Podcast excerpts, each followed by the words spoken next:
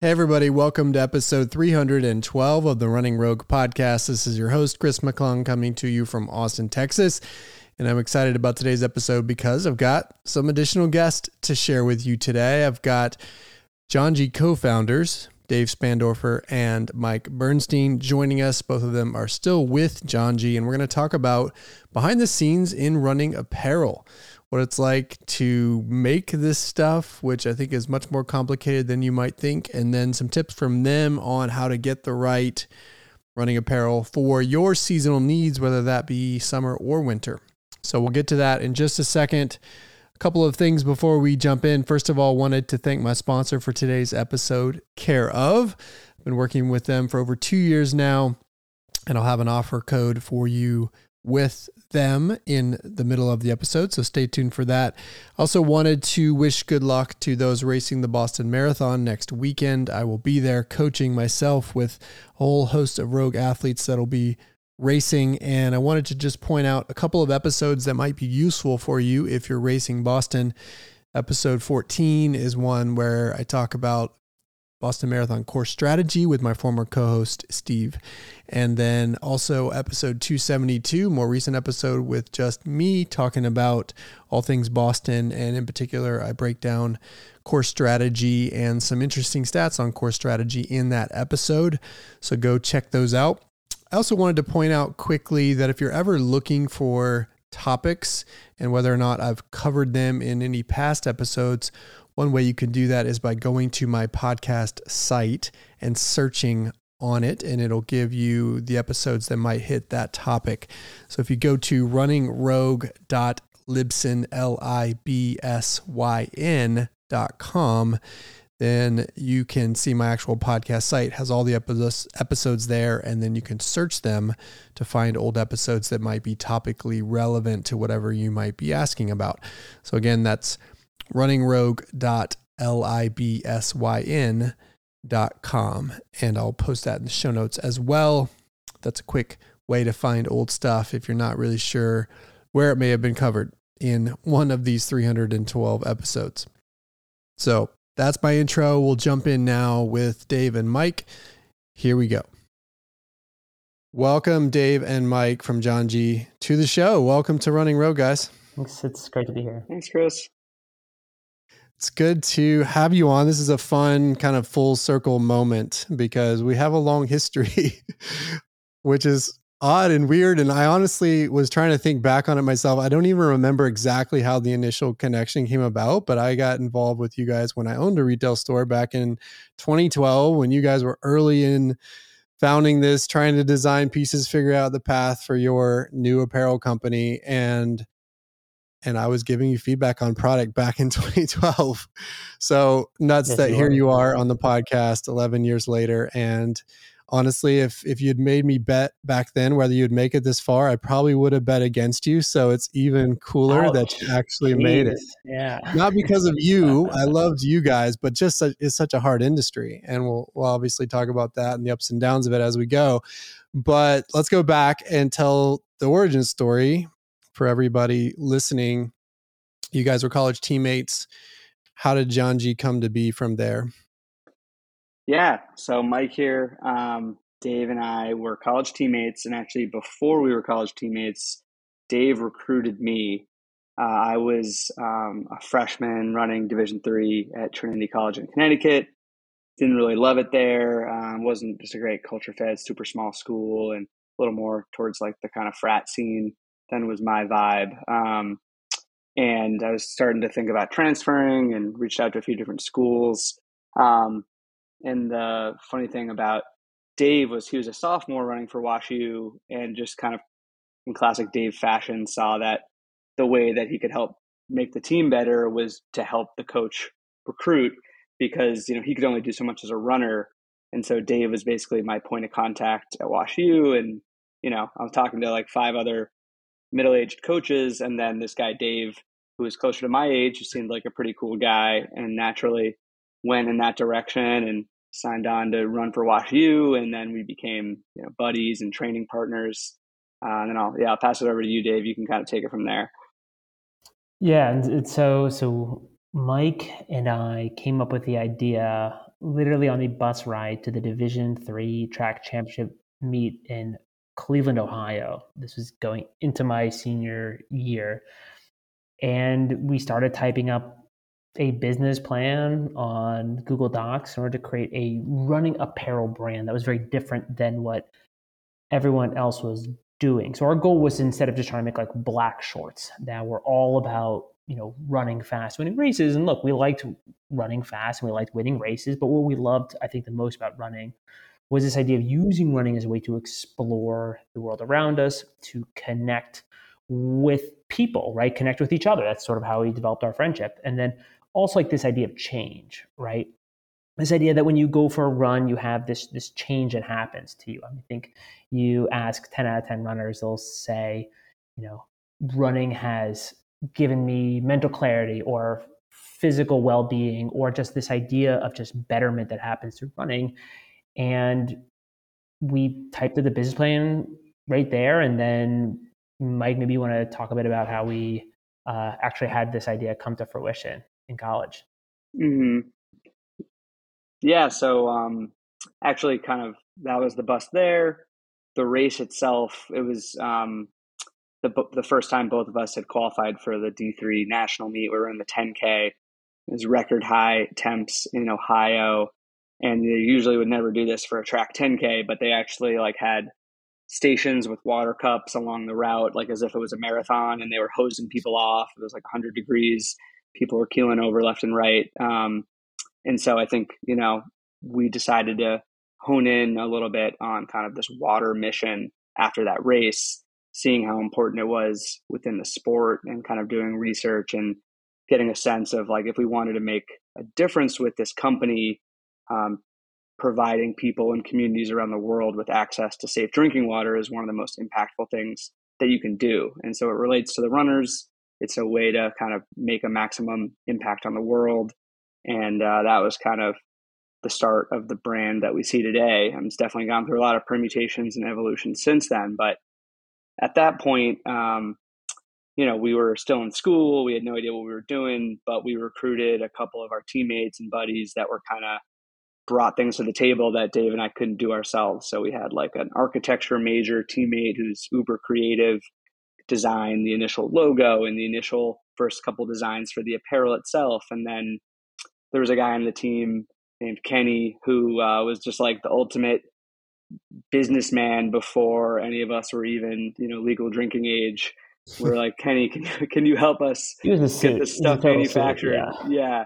And he, like, to his credit, he went and got it done and he found us manufacturing partners and got us set up with our first factory and first fabrics um, and yeah, and then it was kind of in austin texas where we first met you where the idea kind of went out into the market for the first time when we we presented at the running event trade show and showed stores and kind of gauged interest um, before kind of actually diving in more full-time after college.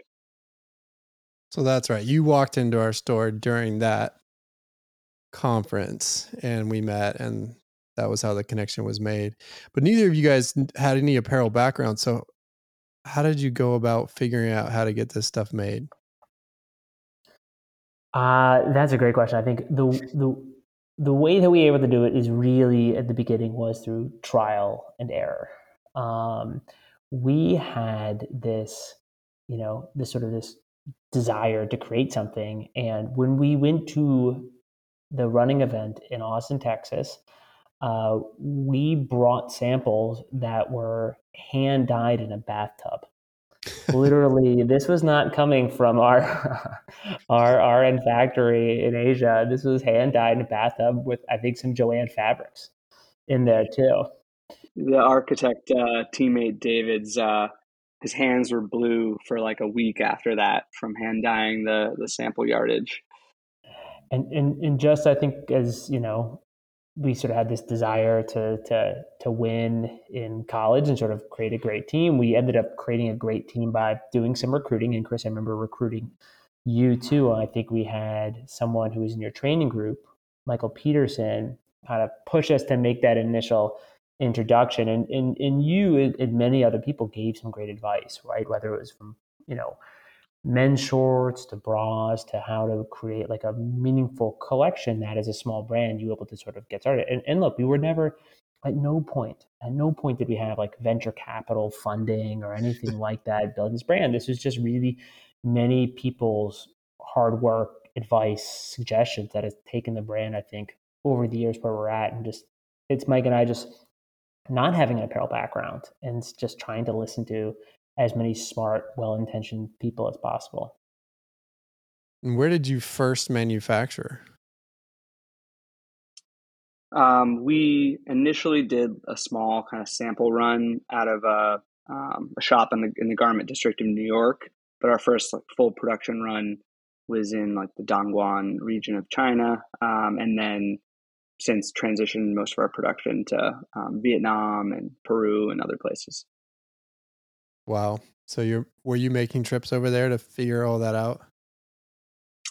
Yeah, yeah. Um, it's funny because now we've built up a pretty solid team, and there's you know really solid area experts on a product team that that kind of take on that part of the business. But in the early days, it was really us, and so I spent kind of months over in that region meeting with our factory, trying to make sure that we could get you know our samples in time for the running event or the apparel production. You know, they're never going to prioritize the smaller customers, so like it's hard to get them to make your stuff. So sometimes you actually have to be there to be the annoying fly to um, actually get them to put your stuff on the line.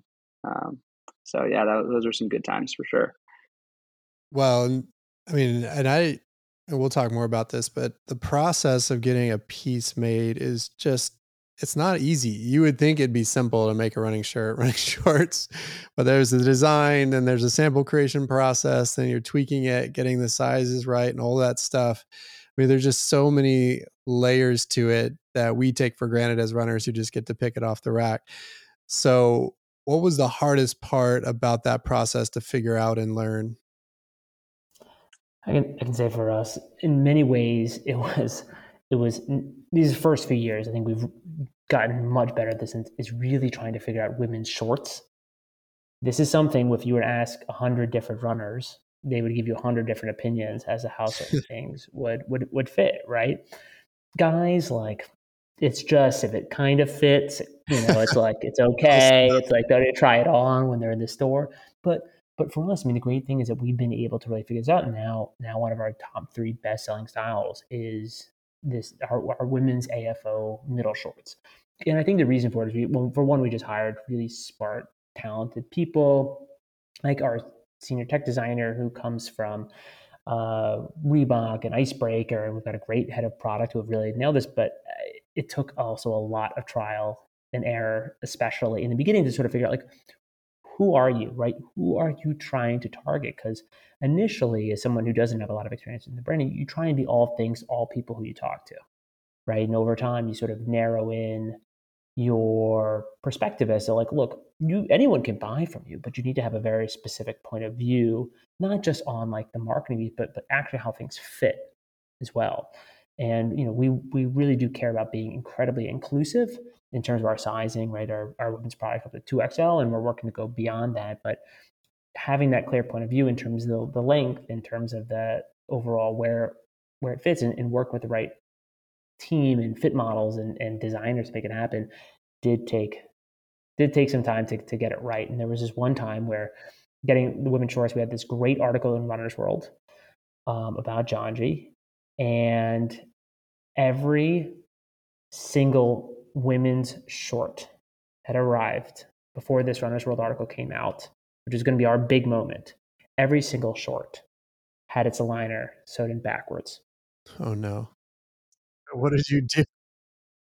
Well, well we, we, we, we had these people, we had a bunch of people pre order it. And then we messaged them all and we said, hey, like, just so you know, we can't send this out to you. This is out. We're happy to take a refund, but we're also sending it back to our factory and we'll have it, uh, you know, back to you within like two months, right? And we feel terrible. Here's a code for a future order. But like, if we want to do this, we're just really appreciative. We're a really small business, and pretty much everyone decided to keep their order, which is great. I think it speaks to it speaks to runners. It speaks to people who want to help out a lot of small businesses, and the fact that, that as Mike talked about, we have this this this clean water mission that's been with us since the beginning. That that I think allowed us a little bit of generosity back from from people who, who bought from us.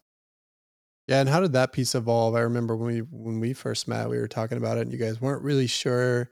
You're figuring out how that would take shape and what percentage of sales. I mean, initially, I don't even think you guys had a percentage. Now it's two percent, but prior to that, it was more about funding specific projects, and it was less specific.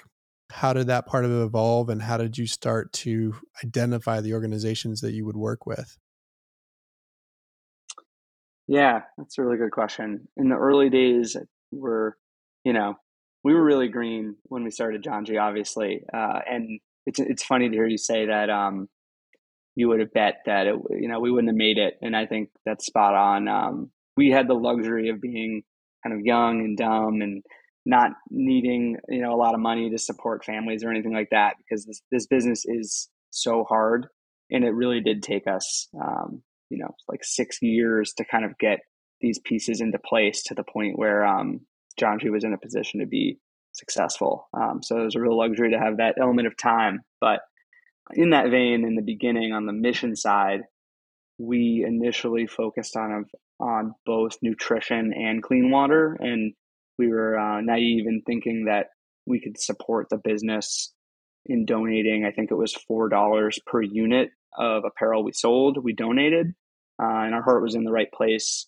but it just wasn't feasible especially like we were selling wholesale so then the way that works is you sell it for half of the retail price to the wholesaler and the math just didn't didn't add up and we found that pretty quickly and we eventually landed on more specifically water um, just to have kind of a more cohesive cleaner message and we felt like that was where we could have a bigger impact um, and our water mission kind of changes depending on where we're working in any given season. So um, last spring, for example, our collection was focused on Java, Indonesia, and we partnered with an organization called Greeneration that worked to clean up the dirtiest, one of the dirtiest rivers in the world that's in Java, Indonesia, kind of clean that up to be a healthier water source um, for that community. And so, kind of, we're working with different partners in each place that are focusing on specific needs in that part of the world. Um, and then the amount we donate is 2% of all of our sales. And so, you know, that's something we're passionate about because you see a lot of, you know, socially conscious brands that donate, you know, say a percentage of profits or things like that that sound the same.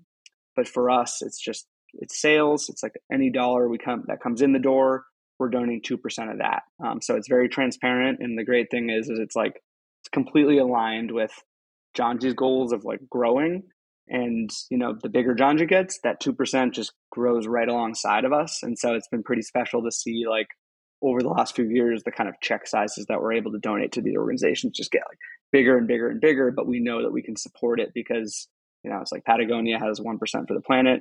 For us, it's two percent for clean water. Awesome.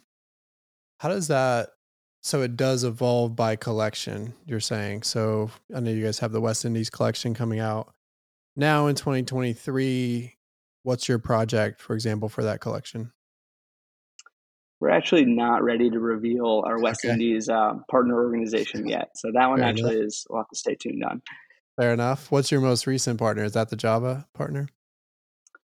Yeah, and then in Chile, um, we partnered with an organization that was focused on um, adding clean water infrastructure to schools in rural Chile. Um, I think only like uh, there's 30% of schools that don't have access to clean um, drinking water and running water um, in those regions.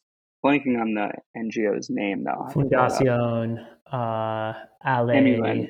Yeah, Emulin, exactly. Thank you. Hmm. So, what's been your biggest mistake so far in 11 years? Well, thankfully, a lot of those mistakes have not occurred in the last call it five years. And I mean, there was a lot of things that I think if we were to do it all over again, we would have, whether it's double checking the lining on the shorts or it's, you know, maybe in the beginning, like not developing enough of a digital presence or a community presence. I mean, those were things that I think we would do all again, we would be really focused on those two things. Uh, I can say very proudly and luckily, I mean, I've been doing this with Mike for 11 years and, and I've, I've feel the most important thing it's kind of like a marriage the most important thing is is really to pick the right co-founder you know the right person to do business with because it's in many ways harder to do. Um, you know, to really to really separate in a business when there's just so much tied in together. And this also goes for the other people who we started from the beginning. We mentioned Kenny, we mentioned David Ham. Those are people who you know came to us in Austin 11 years ago, and we've really been, even though they don't have a day-to-day role, we've been friends with them, close to them, advisors ever ever since. I want to talk about the apparel process, creation, design and creation process. So if using the West Indies collection as an example, when does design begin on that? How long, how far out from release date are you starting to work? Yeah, so the development process starts a year and a half to two years out from when it hits the market. Um, and so there's kind of two elements to it. One is like the core product itself, not including like the color or the print that goes on that product. And when it comes to that product, we're really just trying to kind of create the best possible product to help our customer get out there and connect with the world through running. And so just thinking about their use case, um, you know, we kind of talk about them internally and we call them the explorer runner. And the way we um, the way we think about them and it's you know it's relatively easy because i think dave and i you know in a lot of ways fit into this bucket itself. So we can have the luxury of thinking about ourselves but also it's a little bit bigger than us. And so we think about like what are the situations they're finding themselves in? What are they training for? You know how do they enjoy running? And and one way we think about them is like they're typically running out their front door and kind of running in their city during the week but their true passion is kind of getting out there for longer excursions typically on trail on weekends um, and i think actually like some of the rogue expeditions that that you guys put on um, are like spot on for what what our kind of customer would enjoy. So um, appreciate that. But there's that piece where we're like we're you know creating, for example, the multi short, which has you know a 360 degree kind of band around the waist that has pocketing all the way around, and they can store like you know a headlamp and a phone and six granola bars um, and kind of feel secure running with all that stuff without having to bring a pack. Um, and we're finding the best possible materials and we're making sure that we're using um, Oeko-Tex and Bluesign certified materials to make sure that things are produced sustainably and ethically as much as we can. Um, and then there's kind of the other side of the design process, which is more the aesthetic piece. And that's where the kind of country inspiration comes in. And so, you know, maybe about um, a year, year and a half out from the season, our creative director Connor, who's really amazing at this, um, and our kind of cultural liaison, Justine, who who actually designed those prints um, behind Dave right now. Uh, they'll kind of start reaching out to artists from that part of the world, and so we'll focus on a different region each season. And like modern social media and Instagram are just so incredible for being able to kind of see what's out there and you know these don't have to be like super famous artists with massive followings like sometimes they're just out there. They have 500 followers on their Instagram and they just do really cool, you know, batik prints or, you know, hand drawn um, sketches or they have some sort of um, kind of creative output that we're really inspired by and connects back to the place where they live. Um, we'll kind of, yeah, we'll reach out, send them a DM or whatever and get in touch and we'll kind of kick off a creative process where over the course of several months working with them, we'll end up with this artwork that's unique to them in the place and has a story behind it. And our apparel team kind of takes that and manipulates it and applies it to our pieces as either placed graphics or all over prints. Um, and that's where it really comes to life and why our, you know, apparel, you can't really predict what we're going to do based on a WGSN trend report or, you know, it's completely different from what you see around the industry because we're really not paying attention to that. We're kind of doing it our way and working with these these artists all around the world. It's funny you mentioned that because I I was an intern at Nike back in 2004 and I just remember hearing about the color trend report that would come out every year of the colors that were going to be hot. And it was always funny to me that really the colors you see in fashion are often not hot because people asked for it, but because somebody said it was going to be hot. And then that sort of became the industry's path forward and they basically planted those colors so that you would like them and And so, yeah, that's a whole thing. But clearly, you guys are on a different path, which is cool.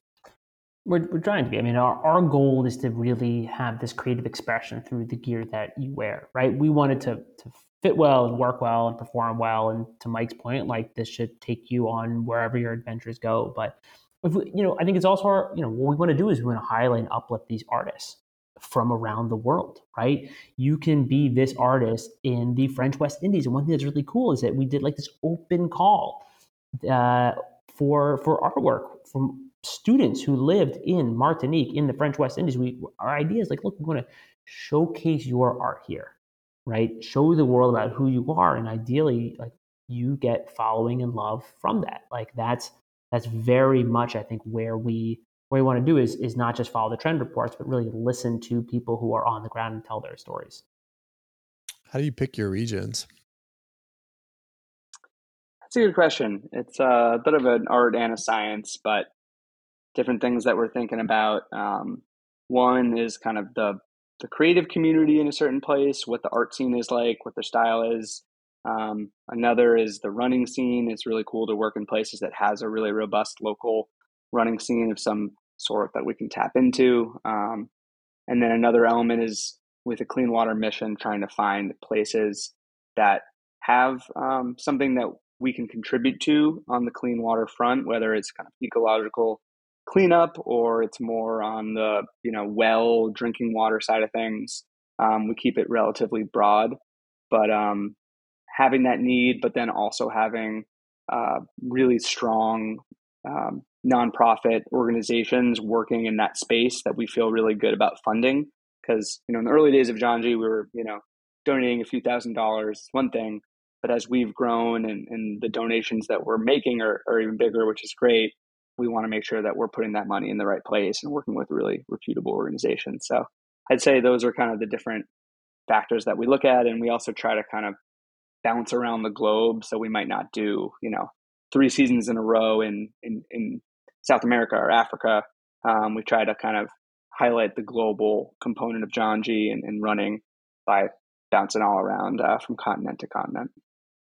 Okay, for a second, we're going to cut away from the interview to talk about my sponsorship with Care of. Again, I've been working with them now for a couple of years. They are a vitamin and supplement company that make it easy for you to take care of you. They are a monthly subscription service that has high quality personalized vitamin supplements and powders that will be delivered conveniently to your door every month. All you have to do is go take a short in depth quiz on their website that covers your lifestyle and your health goals, and they will give you back a personalized set of recommendations for you on what will help you reach those goals. You can also add other things to the mix if you know you need it.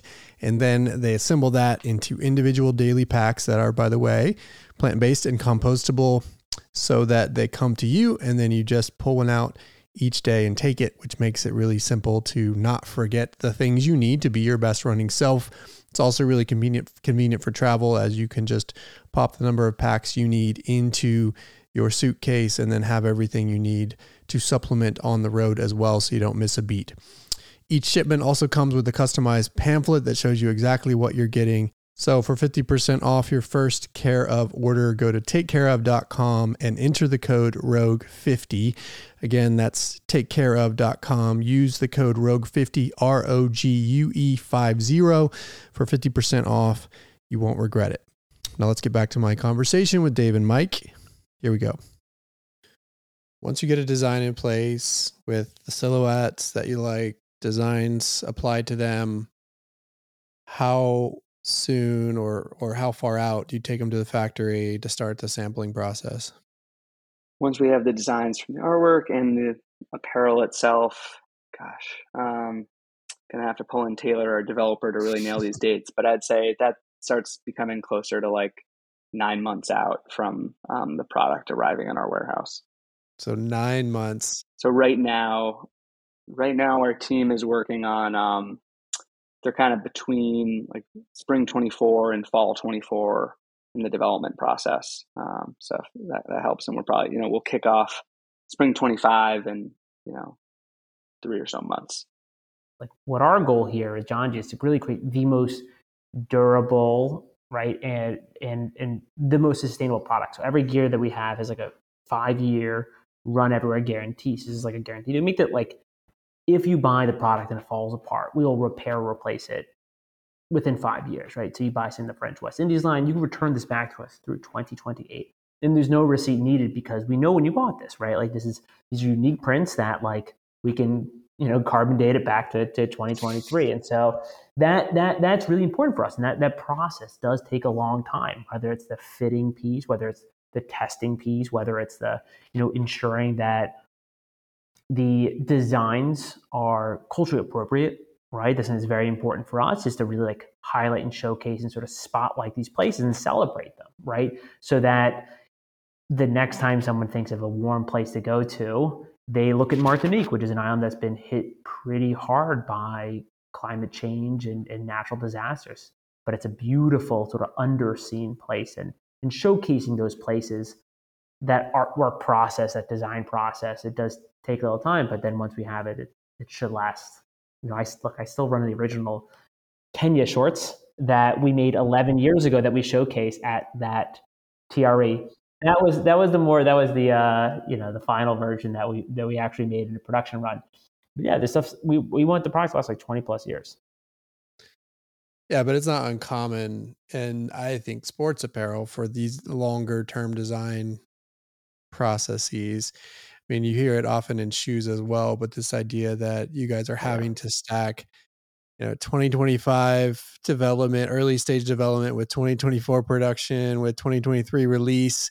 I mean, the fact that those three things are happening simultaneously is I think generally opaque to the running apparel customer totally. and it's and which is good right you don't want them to know the challenges of it and you want them to be seamless for for the customer but I just think it's it's interesting and fascinating to develop an appreciation for what that's like because it is hard work especially once you layer in actually getting the fits right sampling obviously that's the next step which is important. The factory actually produces samples for you to take a look at and make sure that it's, it's right.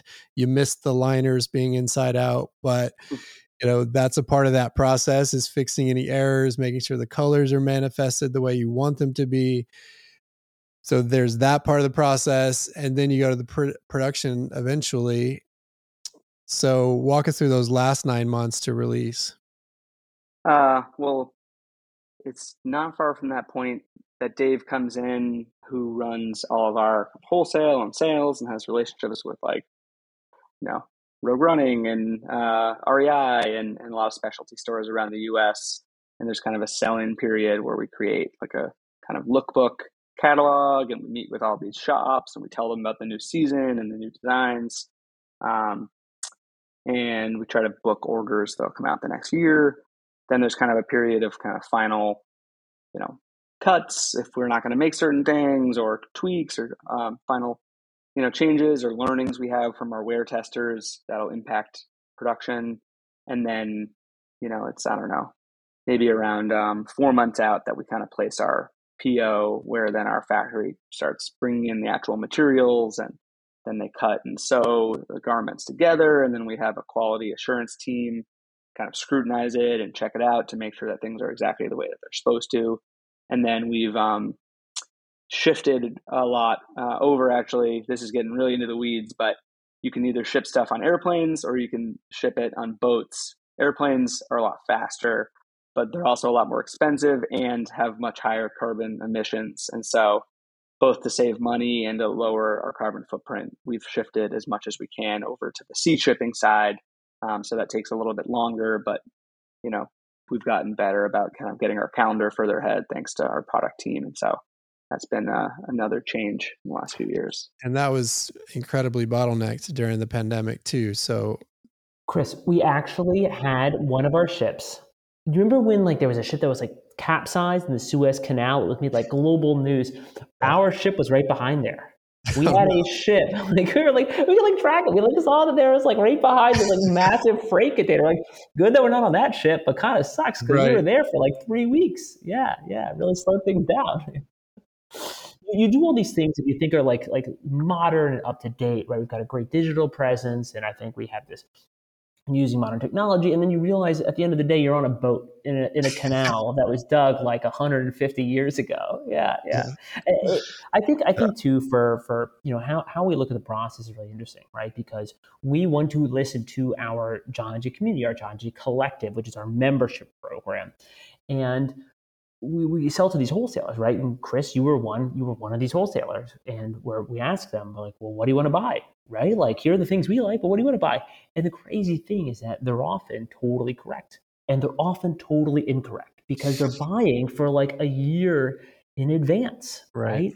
And so we will have like a print, and eh, people are like, oh, that's like this is the print of 2023 and then you come to 24 and then it like doesn't move and so there's this balance too between like on the direct side like selling on janji.com and to wholesalers too because there's also a different place in different parts of the country. Like if you're if you're in miami if you're in austin if you're in san francisco you're looking for different things too. On the wholesale side but that has a pretty big impact in terms of how we buy. And so it's it's just interesting like it's blended in apparel between the modern and the stuff that's like feels 100 years old. Yeah. I think that's that was the one of the more frustrating parts of specialty retail for me was having to sit there 6 to 12 months out and predict oh, yeah, what I would need from an inventory standpoint that far out when yeah, you have trends you can look back to but things change quickly and and before you know it you get to that time period when it shows up and it's right or it's not right and mm-hmm. especially with footwear i think apparel was a little bit easier to get oh, right. Oh, yeah. But footwear definitely challenging. And yeah, you have a direct consumer world where a consumer can show up on a website and get what they need exactly right at the exact time they need it versus a store having to order six, nine months, 12 months out. Very challenging to get right. Makes the business very tough on both sides, the retailer and the manufacturing side. Totally. Totally. Let's talk about once the customer gets the product. You know, I think there are the beauty of running apparel is that it's supposed to be functional. It's meant for exploration. You guys talked about that and that being your customer and having those features that allow people to explore and do it comfortably. What mistakes do you see in from the consumer side of getting the right apparel for what they need? I think that you know there's there's there's two different elements of it, right? There's the there's what people buy when they're buying online, right? Which a lot of people buy their shoes or their running apparel online, and there's the people buy in stores. And I think those almost like treated as like very different things. So let's talk about like the digital piece. So I think I think for one, people can often be oversold in terms of the features and functions that they think that they want, but actually like they're never going to use, right? And so I I, I look at it as um, there are certain companies and certain brands that sort of like focus on certain elements of like a piece, but the reality is like as a runner, you're never, ever, ever at any point going to use sort of this extreme, ridiculous aspect of this that like you think kind of looks good when you see it online, but is actually just like not that necessary as a runner, right? And Mike and I are like, I run every single day. You know, Mike runs all the time, is training for for half marathons and ultras. And you know, what we want to do at Janji is really sort of like we want to have all the features that you're going to need, but really like strip it down to the to the use cases that most runners need without having like that price point at like that extreme level, right? And then I think on the on the on the wholesale side, you know, when someone's going to a specialty running store, and there's so many great running stores out there now, I I think that there's an element of people touching and feeling and relying just on the softest possible piece, right?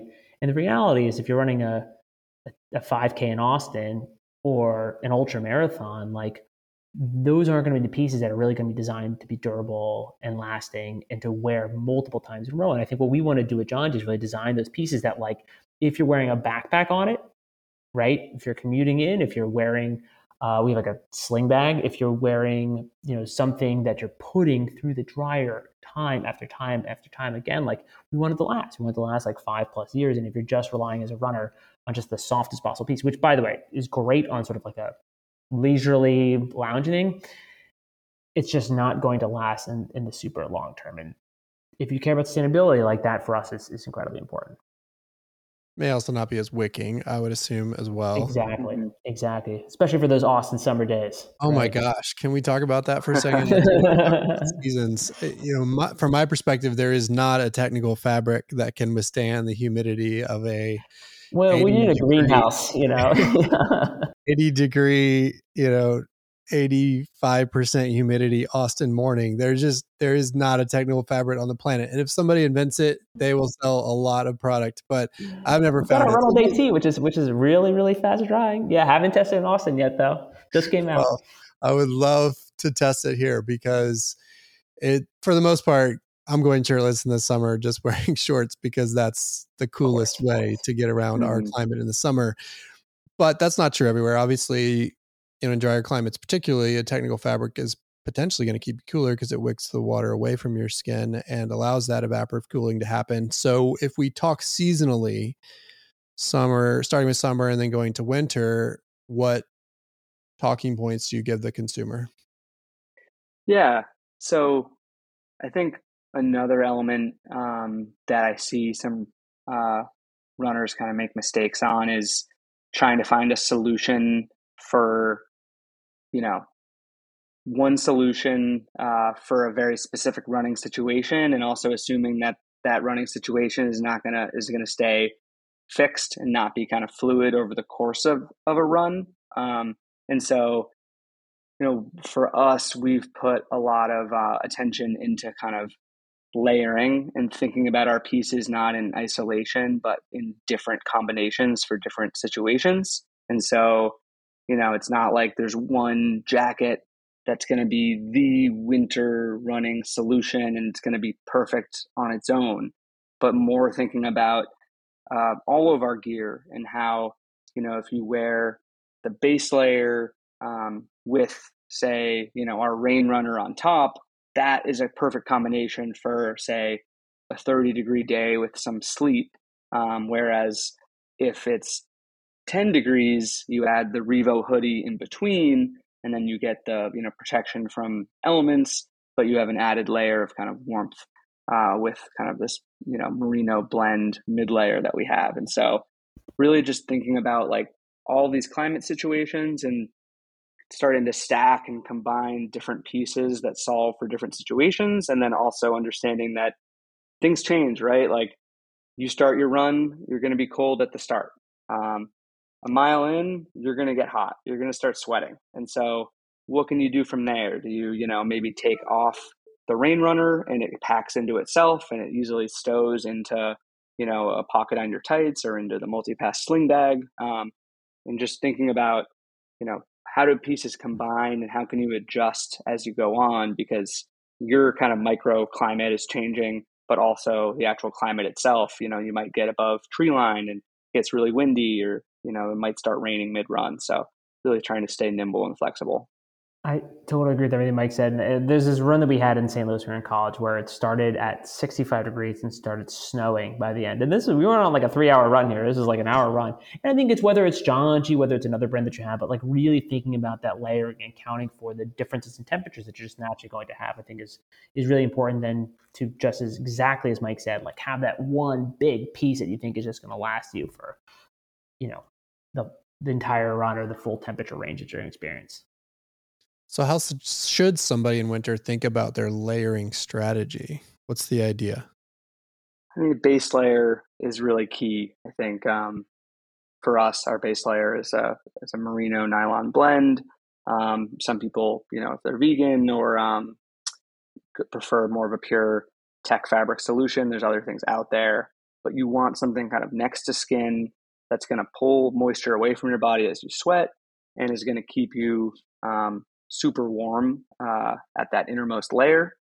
And then from there, uh, I think it's really important to have some sort of exterior layer that is providing uh, protection from from the elements. So wind blocking uh, has some sort of uh, you know DWR water type protection to prevent um, uh, liquid or moisture from coming in, but at the same time because um, you know water molecules are are are what is it? They're bigger than um, air molecules, and so you want to have something that's both going to protect from water coming in, but allows um, air to escape from you and breathe outward. And so having kind of that uh, sort of ratio in line where you're not getting too swampy on the inside, but you're also not letting um, moisture in from the outside. And, and I'll say too, if it gets really cold, like it does for us here in Boston, like adding like a, a mid layer on top of that as well, sort of like a um, it could be like a half zip. It could be something that doesn't have that sort of that outer shell protection, as Mike mentioned, that like prevents you from, you know, getting hit with sleet, wind, rain. Uh, that mid layer can be like a really nice in between. And then summer, what's the magic? What's the magic there? Where you at in the summer? Is it shorts and uh, no shirt in Austin, or you? Yeah. I mean, here I would challenge any brand to get me a shirt that would actually work in our summer. But most places, I think you can do that, especially Boston. So, what what should people think about for a summer piece? I mean, for us uh, on the shorts front, I think it, it it's really freeing to wear something that you don't even feel that's so light and non-constricting that sometimes you, you forget anything's on. Um, you know, in our case, we have kind of our AFO line of shorts is is super super light, um, and then for the tops, you know, I think providing sun protection is is super important. So something that's providing some, some level of SPF protection, and then um, you know, Austin really tests things to the limit here, but ideally something that's going to help pull moisture away from your body and help it evaporate into the air. Um, so something on the synthetic side, you know, a nylon or polyester typically performs the best there. And I'm a big believer in just hats as well to sort of round it out. Something that like keeps the sweat out of, you know, your brow and something that can like, you know, is incredibly fast drying, I think is really important. And then to Mike's point, like having something that has like that that UPF 25, UPF 50 aspect to it, because I think the last thing that you want when you're running, let's say a two hour run is to get sunburnt on your face on top of that right? And so I think just ensuring that you're wearing something that prevents that excess sun is going to be important. Are there any mistakes that people make in sizing that are common that you see? Uh, it depends, of course, on on on the individual. I mean, the reality, of course, is that a lot of, especially running bottoms, can be a little more forgiving thanks to just simply having elastic waistbands. I do think that, especially, you know, there's having products that are running too small on bottom can be problematic just in terms of having like extra chafage and just having stuff that feels getting that extra rub on a run is painful. I mean, many times in college where I was wearing the wrong size piece and finish up a you know 16 mile run, I just paid for it later. And then I think on on for for tops having this a little too big is really problematic. It easily for a guy creates like that extra, you know, dreaded the office nipple chafing that uh, I think is just right. So, so finding sort of the, the, the right size on both is of course key, but going maybe a little bit, a little bigger on bottom and a little bit smaller on top, I think is it, it served me. I think a lot of people well. Fair enough. So we talked about it a little bit. West Indies collection coming out this year. What are the highlights for you guys there? It's a really special collection. I think uh, you know there's the kind of seasonal color and print side of it, where we have some of our kind of boldest, most vibrant artwork that we've put out to date.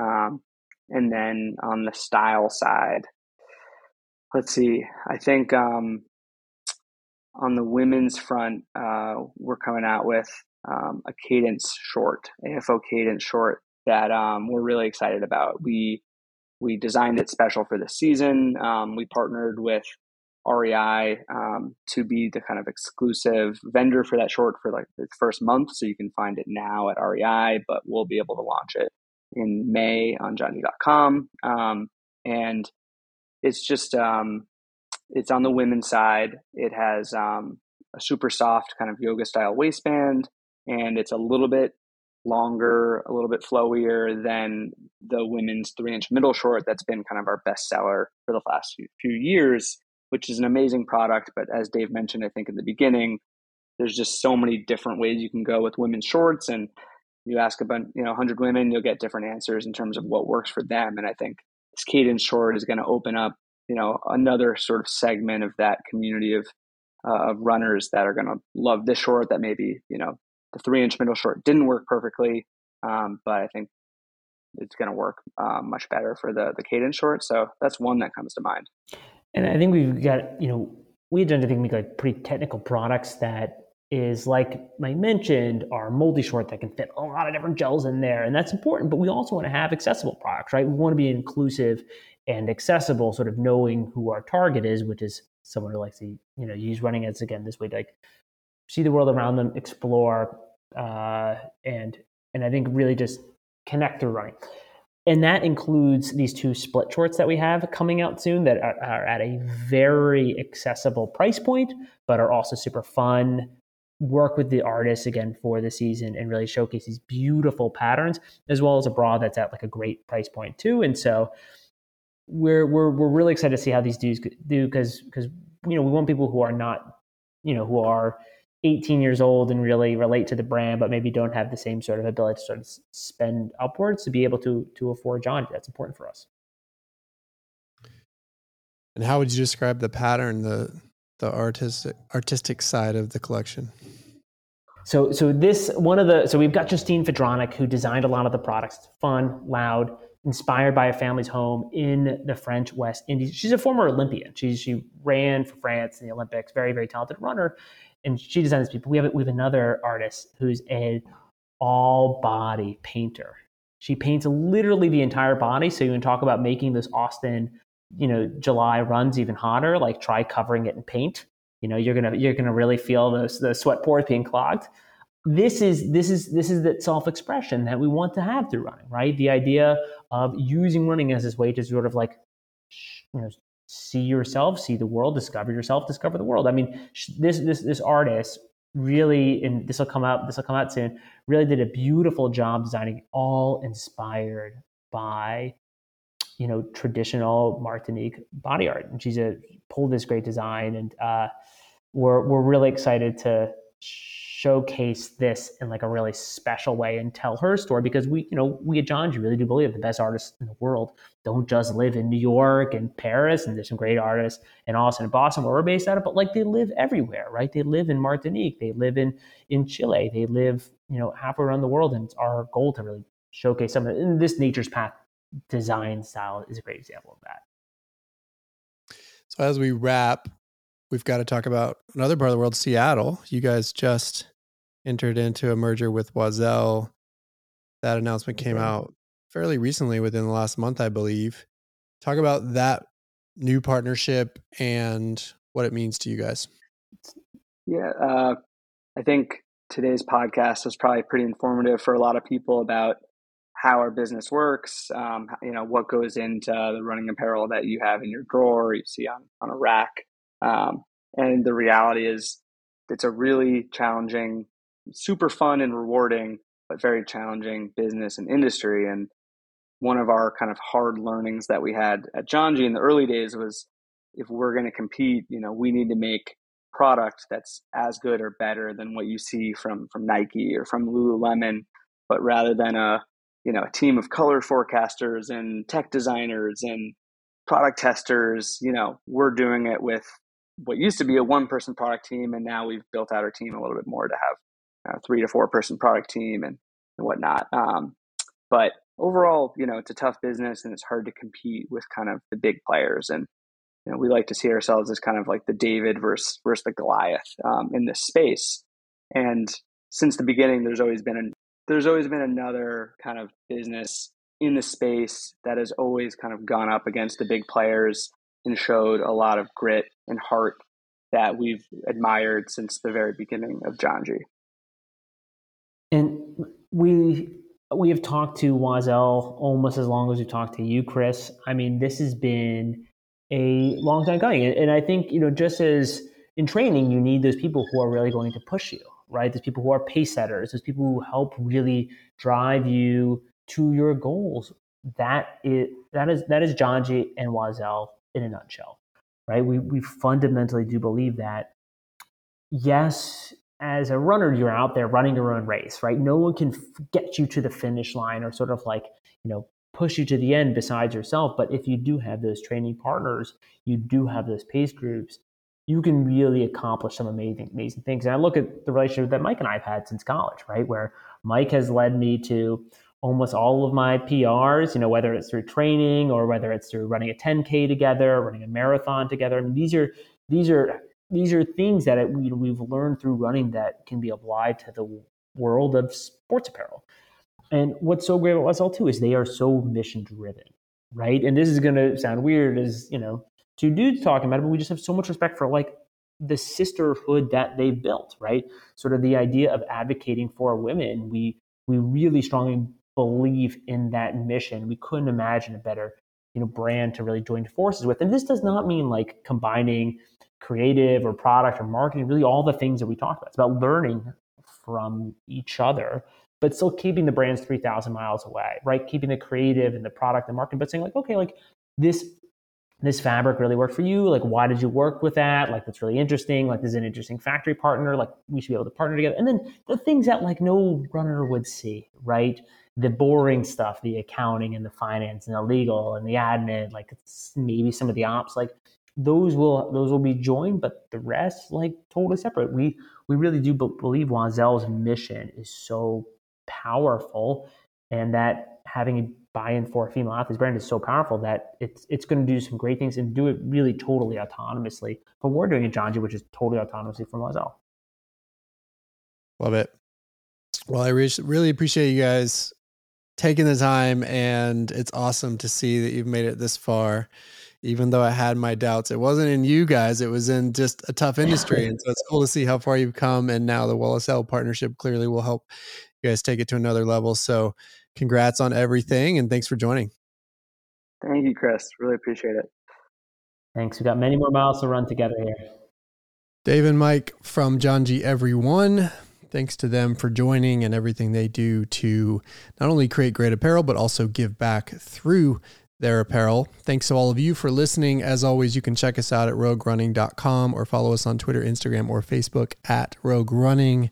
Until next time, we'll talk to you soon.